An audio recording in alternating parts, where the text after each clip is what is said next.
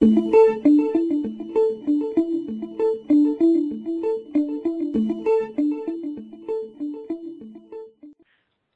to Nutrition and Clinical Practice podcast. I am Dr. Jeanette Hasse, the editor in chief of Nutrition and Clinical Practice. The theme for the February 2016 issue of NCP is surgical nutrition. Joining me today is Dr. Rosemary Kozar, co author of the paper Feeding the Postoperative Patient on Vasopressor Support, which is published in the February 2016 NCP issue. Dr. Kozar is a professor of surgery at the Shock Trauma Center at the University of Maryland in Baltimore, Maryland. So thank you, Dr. Kozar, for joining me today. You're welcome. So before we start a discussion, I'd like to ask Dr. Kozar if she has any disclosures on this topic that she would like to share. I have no disclosures. Thank you. Well, for those of us who practice nutrition support in the ICU with our critically ill patients, it often seems that the patients who are the most ill tend to be the ones in greatest need of nutrition support, but also tend to be the most difficult to feed. In the introduction of your paper, Dr. Kozar, you discussed that there are barriers to initiating feeding in these patients, and you specifically name obtaining enteral access and ileus as common barriers. Can you give our audience some insight as to how one could maybe overcome some of those barriers and be successful with early postoperative tube feeding? Certainly. I think the the first thing is the enteral access. That's probably the easier one to accomplish.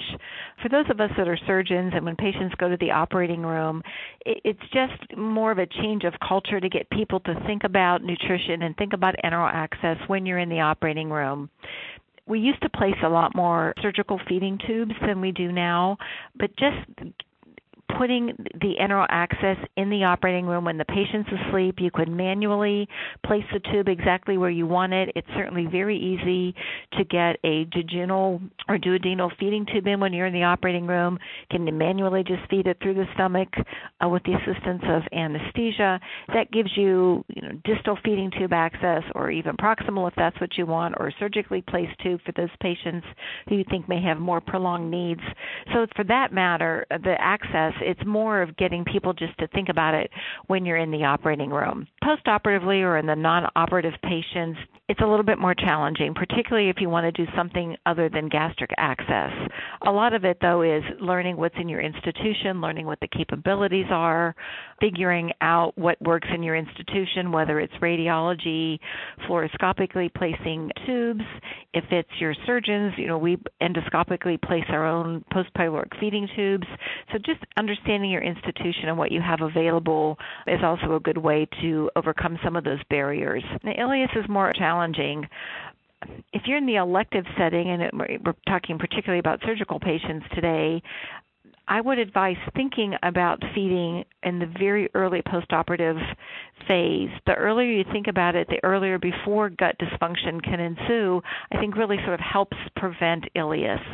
So early po- postoperative feedings in those patients or even early diets in those that are able to take feeding by mouth is one good way to prevent ileus for those patients that have an ileus, you're operating on them for an emergent procedure, that's a bit more challenging. I don't think we know yet when it's safe or how much we could give those patients, but prevention, like many things, is probably the key there. Probably low dose trickle feeds is safe in the ileus, but more of trying to do things that you can can within your capability to prevent or mitigate ileus, the usual things like backing off of narcotics, correcting electrolyte imbalances, ensuring good bowel function, those type of things to help at least lessen the ileus the best that we can. Dr. Kozar, the topic of your paper is one that's a frequent discussion in the ICU with regards to providing tube feeding with patients who are on vasopressors. So I have kind of two questions here. Mm-hmm. One is why should practitioners be concerned about tube feeding in patients who require pressor support? I think it's most of the time because clinicians fear that the tube feeding in a patient on pressors can lead to bowel necrosis. So, how often does that really occur and under what circumstances? So you're correct. The, the fear is always worsening or creating um, bowel ischemia secondary to feeds. It is an entity known as non-occlusive bowel necrosis. It does occur a number of studies have documented that the site where the feeds hit the gut and distally becomes ischemic in response to feeds. I like to think of it more of a small bowel stress test almost. You're you're supplying these nutrients to the intestine that's already being stressed from the critical illness. When does it occur? How often? It you know it's hard to say. It depends how attuned people are to think about it, uh, to report it. Unless you have access to autopsy studies, we don't really know what happens. We know patients are already critically ill, and if they get worse, is it the underlying etiology? Is it the onset of bowel necrosis? It, it's hard to know. Series report usually less than 1%. The problem, even though it's incredibly rare, is the mortality is anywhere between 50 and 100%. So we're trying to do things, we're trying to give the nutrition to our patients because really what's important and that helps their outcome, and to do something that is potentially fatal certainly puts fear in us and makes us think twice about it.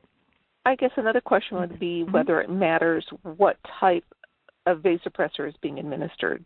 And as we know, sometimes patients can require more than one pressor. So, what tends to be of the biggest concern? The type of pressor, the dose of the pressor, or the number of pressors that the patient's receiving? They're all important factors.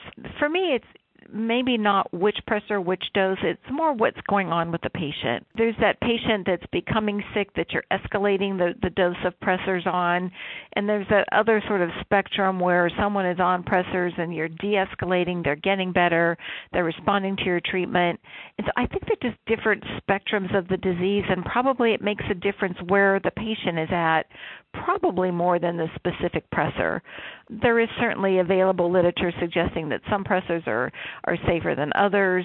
Certainly, you know, low dose dobutamine is better than high dose epinephrine. You can envision if a patient is on more than one pressor, they're probably the sicker patient. So it would seem to make sense to me that the more pressors the patient is on, probably the more high risk they are and probably the more dangerous it is to push tube feeding in that type of patient certainly lower dose seems to be better than higher dose since most of these pressors are obviously vasoconstrictors. And if a patient is already having subclinical gut ischemia from their critical illness, the last thing you want to do is further enhance the gut ischemia. So the lower the dose, certainly the better. I also think it makes a difference what the patient is on the pressor for the patient that's on fluoride septic shock is probably different than the patient that you maybe be pushing the the MAP, the mean arterial pressure, to enhance their say intracranial pressure differential, or maybe you're pushing the MAP because that they had a stroke. So sort of knowing what's going on with the patient, I think is just as important as the particular type of pressor and the dose and the number of pressors that kind of leads me to my next question because we know that a lot of these patients in ICU and pressors can be difficult to feed. So, how much of that difficulty is really caused by the effect of the pressors on the gut versus the pressors just being a sign of critical illness and gut failure? I really think that's probably the hardest question to answer because there's no way we know. If we had some type of um, monitor that we could look and say, this is what the gut's doing now and start the feeds and then we know the difference, it would be a very nice way to know it's the illness that's the problem or it's the pressor's effect on the gut. But we really have no gut specific indices that we could look at that helps to guide us in that. We could look at systemic parameters such as say lactate or base deficit, but that is by no means specific to the gut versus systemic illness. So that's really the the hard part of this, particularly when you have someone on pressors and you're feeding them and they get sicker. It's like, am I making this worse? Is it the tube feeds that are making this worse, or is it just simply the illness that's making it worse? I wish I had a good answer to the question, but I really don't. I certainly think if a patient is on pressors and being fed and they clinically deteriorate, certainly backing down on the tube feeds or stopping them, depending on the severity of what's going on, is probably the safest thing to do. You mentioned trickle feeding a little bit earlier. So, what are your thoughts on trickle feeding versus full feeding in the population of patients? That's another difficult question to answer. I wish I could say that we have this great data that says early full feeding is beneficial, but but as you know, the data isn't that clear cut and isn't honestly that strong despite that, I believe most of us think that it's important to feed patients um, not just their calories, but adequate protein. But I think if you can't accomplish that, whether the patient has an ileus, whether the patient is on high dose pressors, I think at least if you can give some type of tube feeding to maintain your gut integrity. So, for different reasons, I think that the low dose trickle feeds are probably maintaining your gut integrity, probably very separate from actual nutrition. So I think if you have to, you should at least do that. And then if you could safely escalate to full feeds, that's certainly ideal. It's very hard for me to believe that starving our ICU patients for seven to 10 days doesn't have some detrimental effect on their recovery, regardless of what the current data shows. It's just hard to imagine that starving and further stressing patients is an acceptable therapy. So I think it's important to try to feed the patients the best we can. But if you can't do what you think, give them the goal feeds, the volume, or whatever that you think it is important for those patients, at least to give them some trickle feeds. Well, I think probably a lot of our listeners are going, mm-hmm. okay, what recommendations can this expert give me? so this is your chance to give us your overall recommendations for providing tube feeding to these patients requiring pressors. Mm-hmm. What what would you tell us? I think the first important lesson is to think about it. Don't say, oh, they're on pressors, they can't. They can't have feeds, they can't tolerate feeds. So thinking of it and making it a priority, thinking about it on a daily basis and considering the adequacy on a daily basis and the cumulative deficit that you have. I think changing that culture and making that part of your your rounding experience is an important sort of part of this, irrespective of the pressor. So the, just that make, making the nutrition an important part of your rounds is key then there's things in the surgical patients, and that was the focus of this that you could think about.